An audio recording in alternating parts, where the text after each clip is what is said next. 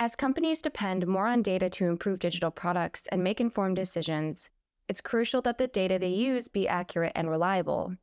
Monte Carlo, the data reliability company, is the creator of the industry's first end to end data observability platform. Barr Moses and Lior Gavish are the founders of Monte Carlo, and they join us today. This episode is hosted by Sean Falconer. Sean's been an academic founder and Googler. He has published works covering a wide range of topics from information visualization to quantum computing. Currently, Sean is head of developer relations and product marketing at Skyflow and host of the podcast Partially Redacted, a podcast about privacy and security engineering. Lior and Barr, welcome to the show. Hi, Sean. Thanks so much. Yeah, thanks so much for being here. Uh, I'm, you know, very excited to talk about data, data observability, Monte Carlo. Uh, but maybe before we get there, let's kick things off with an introduction. You know, who are you? What do you do? And how did you get to where you are today? And Lior, maybe we'll start with you. All right. Uh, so my name is Lior. I'm a co-founder and, and CTO at, at Monte Carlo. Um, before Monte Carlo, I actually founded uh, another startup, a cybersecurity startup. Um, that startup uh, ended up being acquired by by a company called Barracuda, uh, where I ended up leading uh, the the engineering team uh, and building products that help people uh, basically protect themselves from fraud. Um, and uh, how how I ended up starting Monte Carlo alongside Barr was basically we were using machine learning and analytics to do some uh, fraud protection work that uh, that could be done before with kind of more traditional rule based techniques. Um, and we built some innovative products that were widely adopted and and and and protected millions of people. Um, however, when I thought about, you know, the times that we disappointed our customers or we didn't deliver on our promise, um, I realized that it was more frequently because of the data side of the house, right? The uh, the parts that drive machine learning and analytics that were so core to these products, uh, and not so much the more traditional kind of infrastructure and application side, which um, and, and when we're thinking about it, uh, I, I, I, basically realized, hey, you know, I, I'm of a software engineering background, uh, and and so is most of the team, and um, and there's some good ways to to work on making your product reliable and kind of uh, work the way you expect in, on, the, the software engineering side. Uh, we generally call it DevOps, right? Uh, and so we had the methodology, we had the tooling. Um, but all that did not exist on the data side, right? When you're creating a machine learning model and running it, or when you're uh, creating analytics and you're driving your application with data, um, all there, there were no well established ways to make sure those systems were reliable and the, the data was right. Uh, and, and, that hit us uh, again and again, and uh, and so that that was some of the inspiration uh, to create Monte Carlo, which which helps data teams make their data reliable and trustworthy. Um, well, we'll talk more about that, but I'll stop here. Awesome. Yeah. And uh, Barr, do you want to go? Yeah. So I'm Barr. I'm the CEO and co-founder of Monte Carlo. Um, prior to Monte Carlo, in the last decade and a half or so, I've been in data and analytics, um, working with teams to help make decisions and build products with data. Um, uh, prior to Monte Carlo, I was at a company called Gainsight, where um, we helped use customers or organizations use data to make decisions about their customer base. So think about you know who's likely to churn, who's likely to upsell, why, kind of using data to drive um, uh, sort of better processes and organizational behavior around that. Um, and I was the person responsible for the data, and the data was wrong all the time. Uh, and I would wake up on Monday morning to a barrage of emails and complaints from various folks asking, you know, WTF is the data wrong? Um, and you know, as a as a data person, I was really frustrated that the solutions were only you know very manual. Um, and when I was looking at my engineering counterparts, they had all these fancy solutions, and I had none. And that uh, I, that pissed me off. And so um, decided to to start Monte Carlo to to solve that. Um, I'm originally born and, and raised from um, in Israel, uh, so moved to the Bay Area about 15 years ago. Oh, fantastic! Yeah, I think um, you know the data quality issue that you mentioned. You know, you, you always hear when it comes to things like machine learning, of course, that you know you're basically the model that you build is very reliant on the quality of the input and the quality of the data. And in you know the world of sort of typical software engineering, we have all these kinds of you know tools uh, for both observability and reliability, things like you know Datadog, PagerDuty, but we haven't you know typically seen as many of that tooling available to the data teams. So, do you think that's a product of just the field of data engineering being at an you know in a less mature state than regular sort of software engineering? Yeah, it's a great question. I can I can chat a little bit about sort of some of the changes that we're seeing in, in data that we've seen. Um, so, you know, I would say if we go back 10, 15 years ago, maybe 10 years at this point, data was really confined to one or two people in the organizations who were trying to count, mostly count how many customers they had or, you know, how many, how many products they were selling. By the way, accounting is still the number one problem, which we have not solved to date. If anyone can solve that, let me know. Uh, but that's really what you know folks were were trying to do. Those people were oftentimes, you know, maybe in the IT organization, maybe in the finance team, um, and they had a lot of time to look at that data because they were using that data maybe once a quarter to report to the street or something like that. That is a vastly different world from where we are today. Um, today, you have hundreds, thousands of people using data. That data resides in various places. You might have multiple data warehouses, multiple data lakes you will have multiple use cases for that data. And you might be using that data every single day, multiple times a day, maybe near real time in some situations. Um, and so there's this ev- evolution that we've gone as a data industry for how we use data, for what we do with data, and also the stakes for data. So if in the past it was a couple of people making very little decisions based on it, today people have their entire organizations and their products run based on those data. And we see this with the explosion of data products going from you know, a term that's hardly been used to something that every organization is orienting themselves around today. How do we actually build and support data products? Um, ranging, you know, from uh, you know companies like JetBlue who use data to power, you know, our airlines, and you know, where is our, you know, where's your luggage? Um, to organizations like um, CNN and New York Times, you know, media organizations who are powering, um, you know, their advertising or marketing with data um, to B2B companies like PagerDuty um, and Gusto actually use um, you know, pa- uh, data to, uh, to, to power their customer relationships. That is a very different world than what it was 10, 15 years ago. And so even the definition of quality and what it means to have high quality data 10 years ago is not the same as today. And the stakes are way higher. So I think because of all of those reasons, it's become way more important to make sure that the data is reliable and trusted. And it's become something that's more sort of front and center. Um, it's funny, I, I, you know, I was talking to um, to data leader a couple of days ago, and they were telling me, yeah, like 10 years ago, I had like 30 people staring at the data every single day to make sure that the report that we're sending to our CEO is 100% accurate. Like literally, I would hire people just to stare at the report. Um, today, I can't do that, right? Especially in this market. Um, I need to find automated ways to help make my team more efficient. Yeah. So you mentioned this. You know, there's been essentially an explosion of the amount of data available to companies over the last you know 10 to 15 years, and then so essentially companies have access to way more information than they ever had in previously, and they're storing, processing all that information, and that impacts the way that those companies make decisions. But what are some of the problems that you know companies run into with managing large amounts of, of data? You mentioned essentially data reliability, but maybe you can dive a little bit deeper into what are some of those sort of engineering problems they're going to run into when they're trying to actually utilize all this information that they're storing.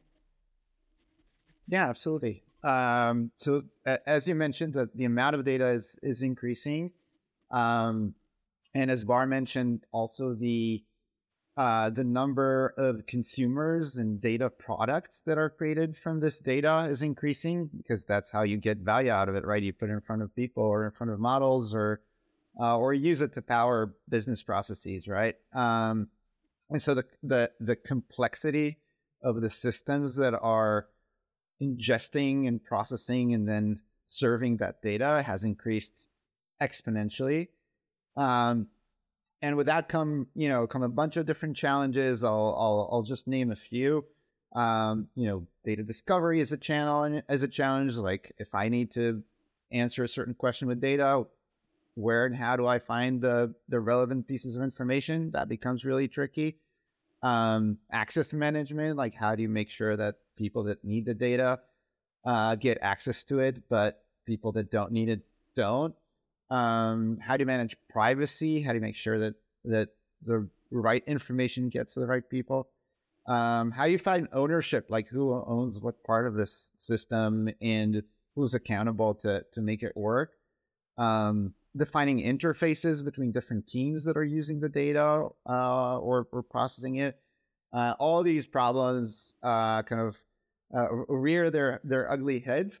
Um, these are all problems that will sound very familiar to, to software engineers, right? Because I, th- I think the growth in software engineering happened probably, um, you know, a, a, decade or two before data engineering. So, like, you know, there, there's good analogies there.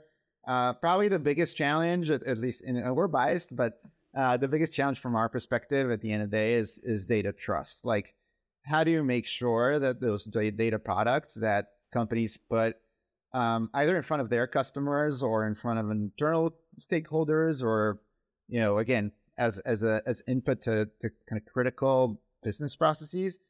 Um, how do you make sure it actually works and is is is trusted? Um, that has a bunch of different components. One of them is is is creating transparency, like what where is this data even coming from? Um, who created it and how? Um, and then there's uh, what we we traditionally talk about in in reliability, right? In DevOps, there's kind of making sure the system is operating well, and that's uh, that, that's where we focus, and that's where there's a lot of um, uh, issues that come from va- from various different directions, right? Um, you know, you can have your data sources changing in unpredictable ways. You can have uh, people committing code to the data pipelines and changing them with, with unintended consequences. Uh, and you can have your, your infra failing in, in, various different ways. And so uh, managing that complexity uh, of, of, of, of, people and systems uh, is, is a huge challenge. And, and that's kind of where we spend most of our time. Mm-hmm. And then how are companies like dealing with these problems today, you know, around data trust and data reliability? Are they building essentially trying to build their own like bespoke solutions to this? Uh, I, I could kick us off. Uh, so I think uh, we've seen a variety of different ways. Of course, there's there's people who do nothing and pray, and that's uh, but that's that's increasingly uh, uh, n- not a sustainable path. Uh, I think in terms of of approaches. Where where most people start is with uh, is with what we call data testing, um, which is uh, and, and, there's some great uh, tools out there to do that. It's basically uh, introduce. It's the equivalent of, of, of, unit testing in software engineering, right? Uh, it's the idea of adding uh, simple validations to your data pipeline. So as the data flows through the pipeline, it will get validated uh, and and and and you know the tests will make sure that it meets uh, certain assumptions uh, or or or or uh, invariants that the the person who built the pipeline uh, you know believes should be true, right? Uh, it's it's it could be things like oh, make sure this column doesn't have nulls, um, or make sure this field is present in in a table, or and and various other uh, kind of logical constraints. Um, and this is where most teams start, and this this will will get you pretty far. Um, what happens though is that as teams grow, as the complexity of the system grows, it becomes uh, increasingly uh, intractable uh, to maintain your testing suite, right? And and again, every software engineer uh, knows that unit tests are critical uh, but it's not the only quality gate that you have, right? You have to uh, to do uh, you know uh, a bunch of other different tests, and you have to monitor your system in production because um, you're not going to be able to write uh, a sufficient number of unit tests uh, with with enough coverage to to ever detect all issues. Not to mention the fact that um, you know it, it doesn't account for uh, for for the integration part of the of the problem, right? Uh, and so um, as teams grow, they will start adopting additional tools on top of data testing and, and obviously data observability uh, is, is what we believe uh, is a prime choice. And, and increasingly, uh, we, have seen great adoptions. By now, we've worked with uh, hundreds of customers. Um, data observability adds a layer of, of, of essentially monitoring. And we'll talk about what observability adds on top of monitoring, but basically monitoring your production data system. So your data warehouse, your BI tools, uh, your orchestration tools, uh, your data lakes, um, and uh, kind of making sure that the system works as expected and that your data products are reliable in production, right? So it's basically monitoring the the the aggregate effect of the code that you have, the data that you're ingesting, and the infrastructure that you're running on to make sure that the end product um, is reliable.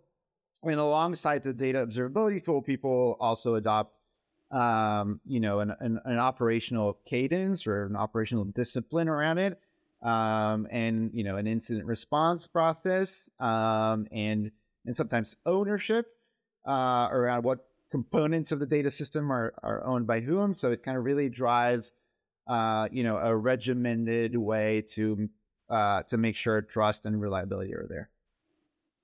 So you mentioned, you know, essentially monitoring and data observability. So who within an organization is typically responsible for sort of owning the monitoring and observability of these data pipelines? Is that going to fall into the responsibilities of the data team? So absolutely. So that's such a great question because we're we're seeing a shift there. Um, it's you know traditionally uh, I talked about all the different challenges that that exist around managing uh, you know vast amounts of data.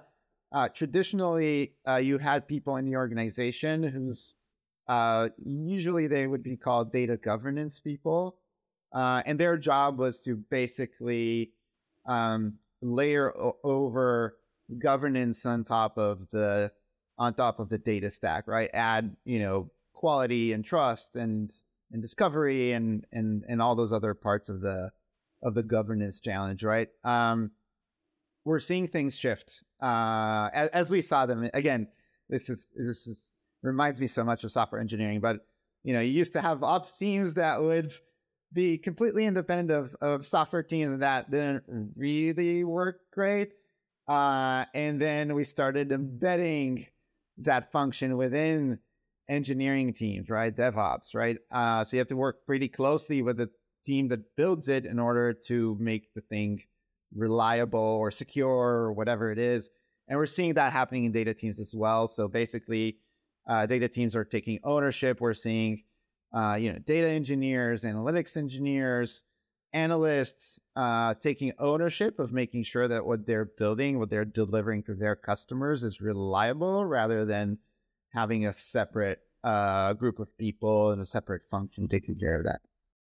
And I would add, I think it's sort of a reckoning moment for data teams, if you will. If you think about, you know, what we've done in the last decade or so as a data industry, data teams basically made history as one of the very first department to spin up eight-figure technology stacks with really little to no questions asked. And one of the prime reasons why they can't see or are struggling to see ROI on that is because the data is inaccurate, can't be trusted, and can't used. And so data teams are put in a position where we have sort of top-notch, world-class, best tech stack that we can. Now it's money time. We need to make sure that we can use that data to actually drive impact. Um, and so that I think where a lot of the questions around how do we do that in a scalable, automated, um, proactive way is where we can rely on best practices from software engineering. It's all, you know, we don't want to reinvent the wheel. There's been sort of a lot of advancements in DevOps that we can adopt here um, that I think we're seeing data teams rely on.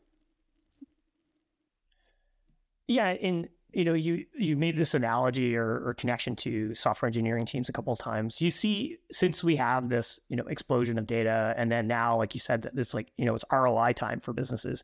Do you think we'll also see uh, essentially a continuation of specialization within data teams where we're going to have essentially the equivalent of a, a DevOps or, you know, type person within data teams. So maybe, I don't know, data DevOps or, you know, so, something like that. We, we need to work on the branding, but um, essentially as these areas become more important to a business, there's more um, people uh, in those industries, you end up with a specialization. Is that something you're starting to see as well? Hundred percent. I think both, you know, to Lior's point earlier, there's a lot of shift in the data roles themselves, whether it's data governance, data analytics, um, machine learning engineers, analytics engineers, sort of a plethora of titles today. We're also seeing more and more specialization in sort of teams that are responsible specifically for the reliability of data, for the security of data. Um, you know, there were starting to see teams that are called basically DRE, so on on as SRE, data reliability engineers. Hmm. Um, We're seeing more and more of that in job descriptions, actually. Um, so it's quite interesting, and I do see kind of a, a, following in terms of the the titles and roles as well. Yeah, it is interesting. So we've we've touched a couple on, on a bunch of issues here, and also I think on the need of some sort of you know platform essentially that helps teams around managing the data reliability. So I, I, think this, you know, brings us to a good place to to talk a little bit about Monte Carlo's platform. So can you start by just explaining how Monte Carlo helps organizations improve their approach to data quality and reliability? Yeah, absolutely. Um, so actually, actually, Datadog is a great analogy for for what Monte Carlo is, and you know, quite frankly, uh, it inspired a lot of, of or you know knowing Datadog and, and New Relic uh, really inspired a lot of what we did at, at, at Monte Carlo. And so if you're familiar with Datadog, uh, it's it's very very similar. Um, the idea is to basically integrate with all different parts of the stack. So that's kind of the first thing that our customers do, and that that that Monte Carlo does. It's uh, connect to the data warehouse, to the data lake, the orchestration tools, to BI tools, um, really, and, and, and, collaboration tools as well. So, really, anything that our customers use to do their job. Um, and then uh, we basically collect uh, metadata and metrics and logs from all of these systems and create a unified view of uh, of of the health of the system, of the health, and more more importantly, the health of the data that's flowing through the system. Um, and that um, that essentially powers three different use cases that that that are critical in the in the DevOps or slash data ops process, right? Um, the first one is basically being able to know that you have an issue, right? Alerting people proactively when something breaks. So that's really the most, probably the most important value that you get out of Monte Carlo is we take all this information and we can automatically create alerts on, on Slack or, or, or whatnot uh, that tell people like, hey, something's broken. So instead of you know getting a an angry Slack message from the CEO, uh, you're getting a, an angry Slack message from us, uh, which is much better. Uh, the second part uh, where we see ourselves helping uh, is in res- triaging and troubleshooting and then resolving uh, those issues, right? Uh, when you have a problem, uh, as we said, data systems are very complex. A lot of things can go wrong. It could be the data, it could be the code, it could be the infrastructure.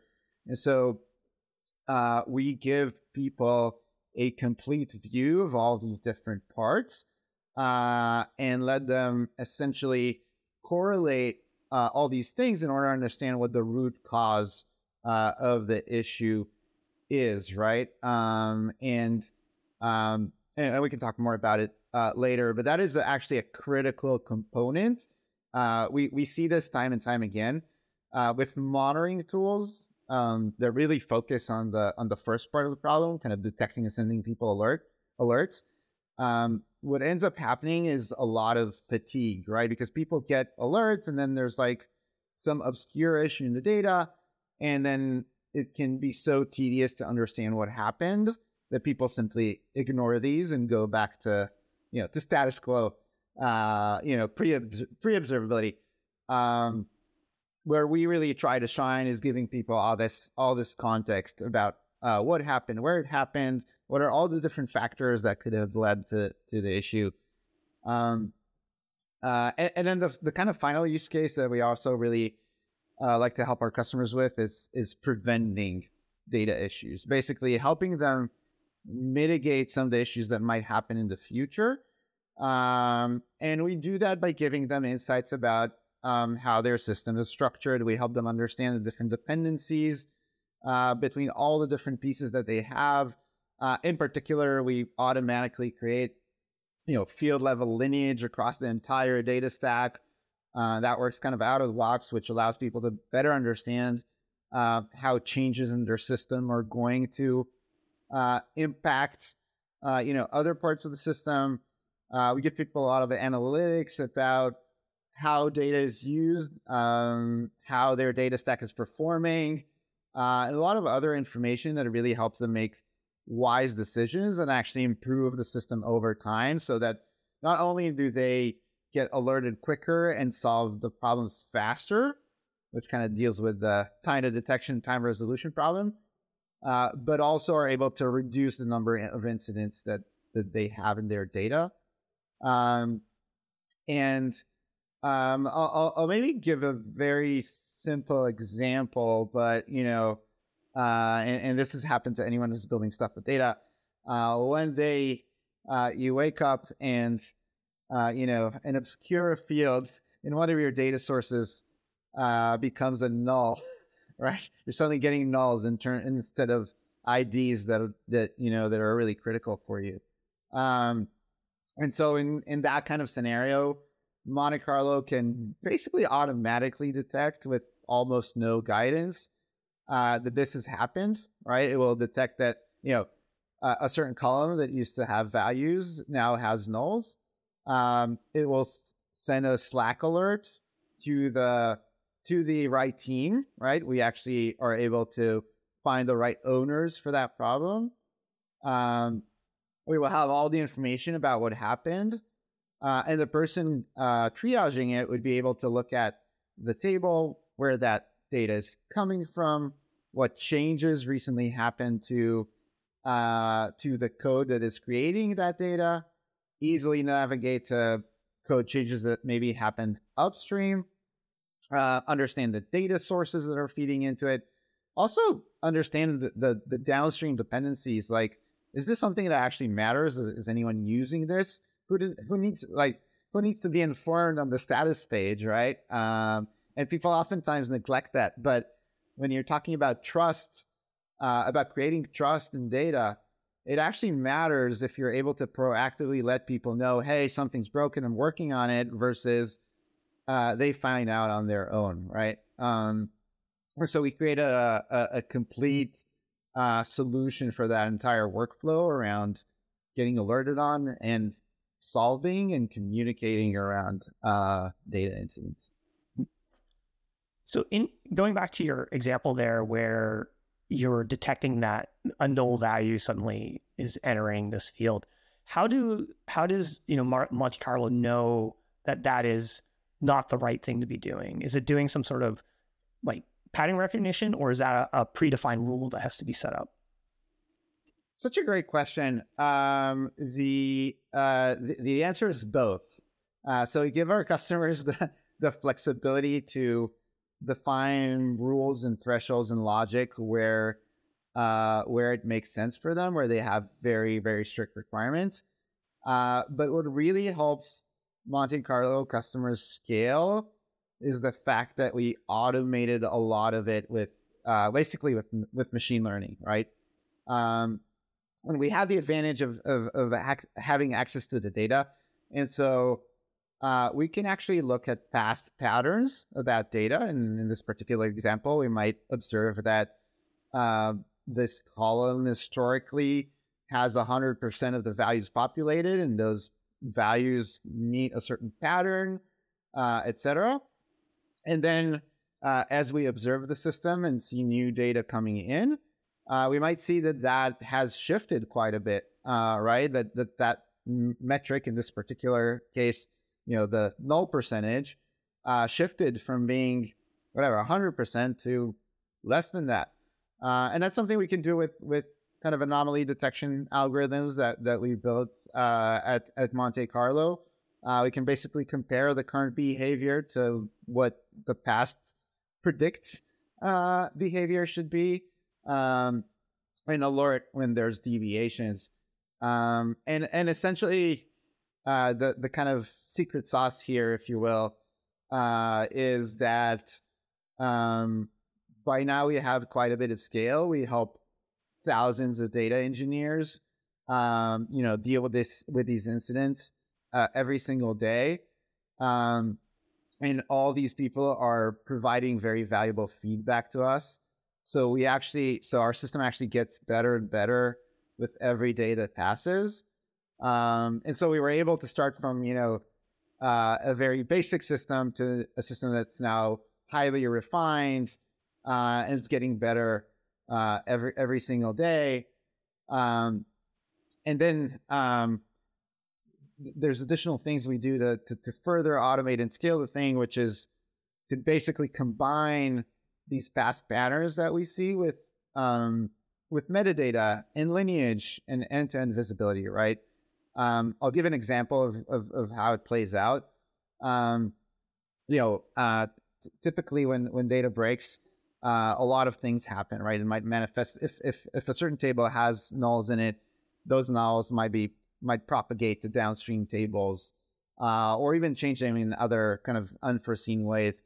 Um, and, and that will create a lot of alerts, right? Uh, that might you, you might get dozens of alerts in certain cases about the exact same problem. Um, and so the, the way we help teams deal with that uh, is we're actually able to group and correlate all these alerts uh, and tell customers like, hey, all these tables, they're actually related by lineage, right? By dependencies uh, and by transformation. Uh, and they actually maybe even have the same owner. Um, and so we're able to really create, um, to, to reduce noise there uh, and and and also help people pinpoint uh, the problem rather than trying to deal with with 50 different alerts about different things. Um, and so there's there's a lot of work that went into scaling the the the data quality challenge so that you don't have to configure everything on your own and you don't have to uh, figure out problems all on your own. Yeah, the consolidation of the alerts uh, makes a lot of sense because I think if you're if you end up bombarding somebody with a lot of alerts and noise, then it goes back to like what you're saying is someone just gets overwhelmed and it's like, well, I'll just ignore this, and and then you're back to the like a problem of basically no monitoring. So in the I, I and I, I suspect in terms of this like anomaly detection work that you're doing, uh, I imagine your background in fraud detection, some of the learnings that you had there has been sort of transferable to this because it's a lot of kind of like same sort of pattern recognition and stuff. Do you end up having to create essentially a different model of behavior for every you know field of data if we're imagining sort of like a, a schema based database or something like that? Yeah great question. Um, the it, so the answer is yes. We basically uh, train a model per uh, metric that we collect. Um, and so our models are really tuned for every, you know, for every customer, but also every single table and metric that they have. Um, of course, there are learnings that we apply across the board. We don't necessarily, we obviously don't use uh, data across customers, but we're actually able to use the feedback that people provide in, in the context of, of, of their own system to really uh, make the model learn and fine tune itself for uh, for every specific customer and every specific table. So, in terms of the feedback loop, that is, uh, someone's actually able to say like this is like essentially like useful or this is accurate or not, and then you take that into account for adapting the the machine learning that's that's driving these alerts and and behaviors. Absolutely, yeah. So you mentioned earlier that when you were first describing sort of how Monte Carlo works, that you're connecting throughout the stack as a, a user of the platform. So can you talk a little bit about like how does someone go about like integrating Monte Carlo into this you know existing data infrastructure and, and maybe a variety of, of tools that the organizations are already using? Yeah, absolutely. Um, so um, I'll, I'll, give a generality and then I'll, I'll, give some some examples. But in general, we use um, use we use the APIs that these systems provide. Uh, so the, the integration process is actually fairly simple. You don't need to add anything to your code or uh, or install agents or anything like that. Uh, you basically create um, or read only read only credentials uh, to all the different parts of the stack, um, and we pull everything we need from there. So uh, to give you an example, uh, if you're connecting Monte Carlo to Snowflake or Redshift or BigQuery uh, or Databricks, uh, you'll be creating um, or read-only users. Um, we have obviously SQL snippets that that automate it, um, and then you'll basically punch these credentials uh, or these API keys uh, into Monte Carlo, uh, and then you go from there. Uh, we do all the rest. Um, we we never pull data out of these systems. We just use them to query the data. Um, that's really critical from a performance and also security and compliance standpoint. Um, uh, but but we don't uh, we don't need customers to move the data into Monte Carlo or to wire their pipelines. We we automate all of that. Mm-hmm, I see. And then, is there because you essentially you're querying into these existing data sources? Is there any impact from a performance standpoint to add this level of observability? Great question. Uh, the, the, the TLDR is uh, yes, there is impact, and yes, it's, and, and it's minimal. Uh, and I'll explain. Uh, and, and, that really differs between the different technologies. For, for, example, with Snowflake, you won't see any performance impact because it's pretty easy to separate workloads. Um, but you will see a cost impact. Um, on the other hand, on Redshift, uh, there's no separation of workloads. Uh, but you, and so you won't have cost impact, but you will have uh, a you know, performance impact because we do query those systems. Um, we've done a lot of work uh, to make sure that the impact is minimal. Uh, so basically, for most our most of our customers, you'll see a low single digit percentage uh, increase in cost or kind of performance degradation. Um, and, and we've invested a lot in, in doing that. Obviously, you you don't want your observability uh, tool to be a major uh, a major spend or or or or or or, or hurt the workloads. Uh, and so we invested a lot in in in uh, scaling, doing everything incrementally, uh, and doing everything very very efficiently in a very optimized way. Uh, we use metadata extensively wherever we can uh, to to do certain things that that uh, that you could have done with data, but metadata is cheaper to extract, right? So we, we we've definitely pay a lot of attention to that. We definitely don't want to harm the system that we're we're observing. Mm-hmm. What what has been sort of like one of the biggest like technical or engineering challenges that you've had to to work through in order to build a platform like this? Great question. Um, I think probably so. We we talked about um about the anomaly detection piece, which is far from trivial.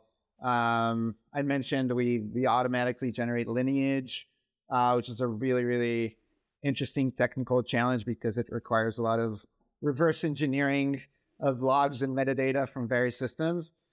Um, but probably the biggest challenge is that um, we support um, a variety of different tools. I think we, we now s- support s- several dozen tools across these different categories um, and and and we go pretty deep with those tools, right? Like when we do when we build an integration for a certain warehouse or for certain BI tool, uh, we deeply um, we deeply understand its objects and its metrics and its metadata.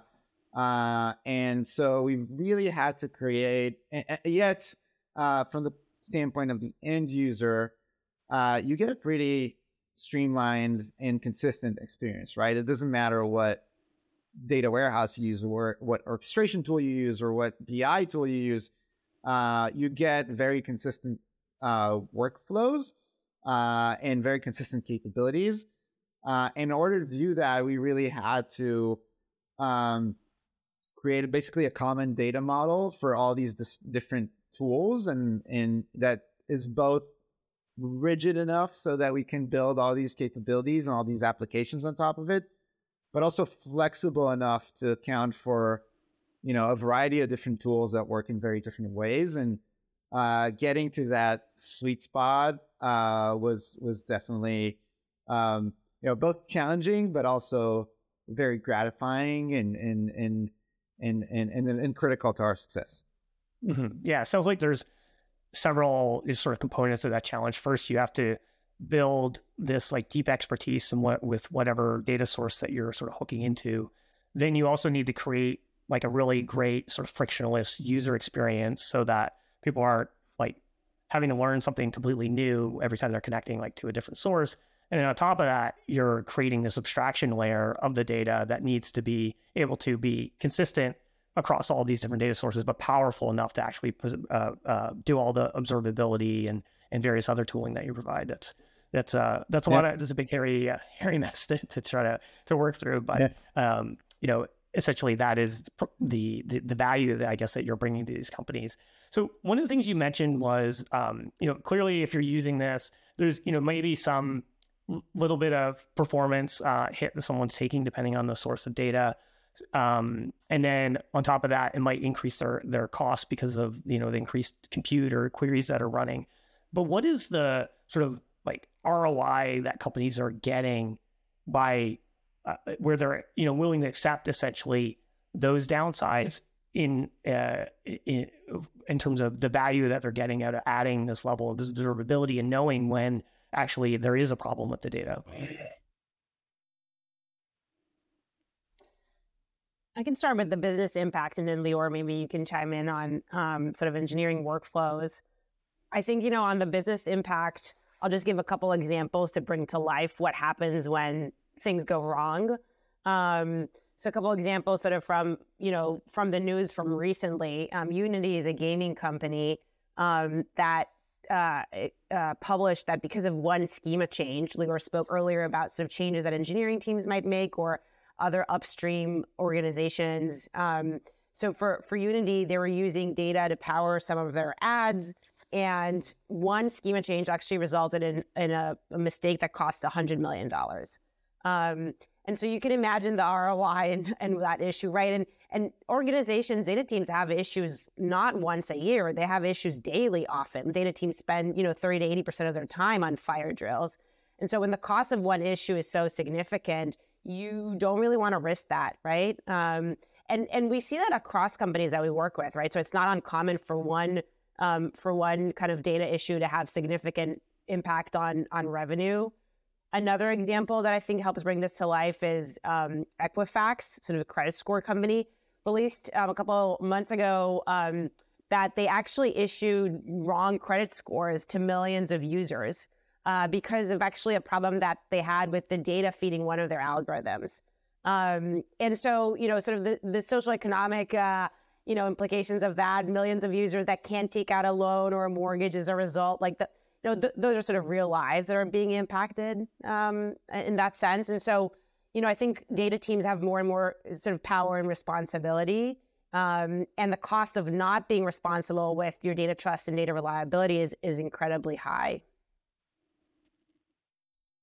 Yeah, and and, and I, I think just complementing it with you know from the standpoint of the builders or the people that build these systems, Barr mentioned this. Uh, they spend thirty to eighty percent of their time uh, doing fire drills. If you can, uh, if if you can reduce that, if you can make their lives easier and do this faster, there's a significant uh, increase in productivity uh, for these teams, right? And um, you know, we we you know, people, I, I, I can't speak of our customers, but like people that joined Unity for that matter, or, or Equifax, um, you know, they want to work on, on gaming, right? Uh, engines, uh, or they want to work on, um, you know, on, on, on, on credit scores.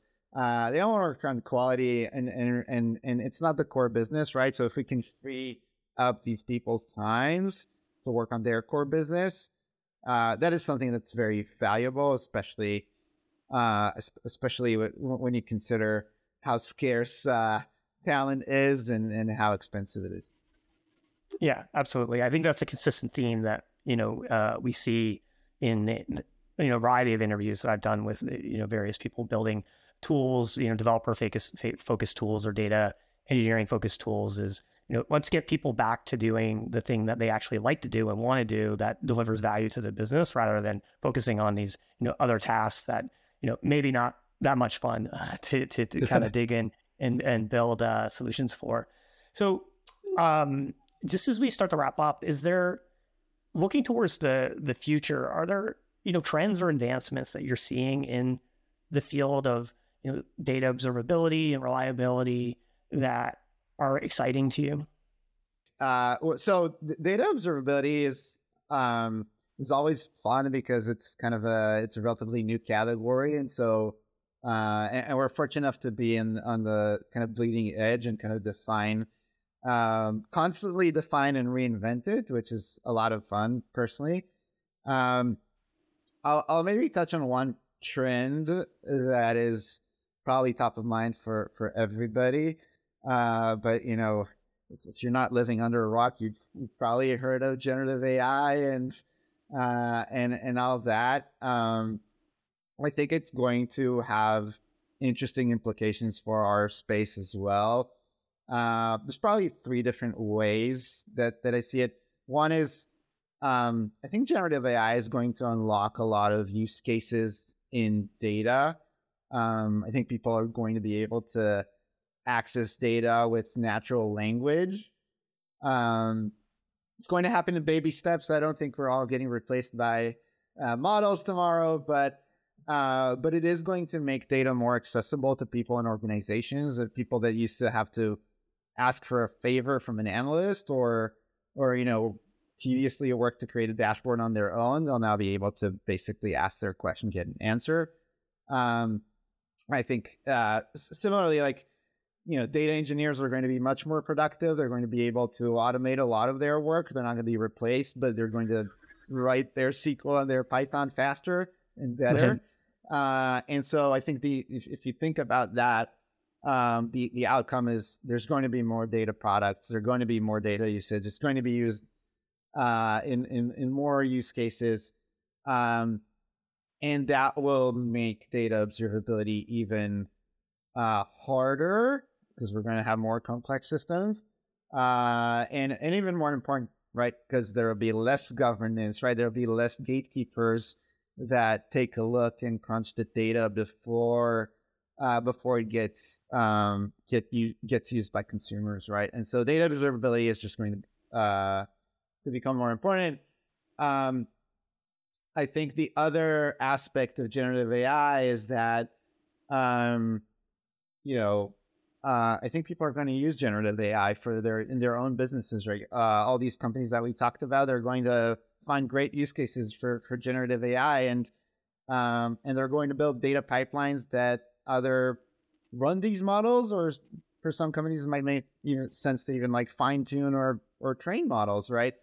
Um, and I think it's going to be interesting to see like how can we help make those pipelines reliable? Like how do you make sure that uh, that that the, those LLMs do what they're supposed to do. Right? There's no shortage of examples where they don't do what they're supposed to do, uh, and so uh, you know that that'll be really interesting to to to, to follow.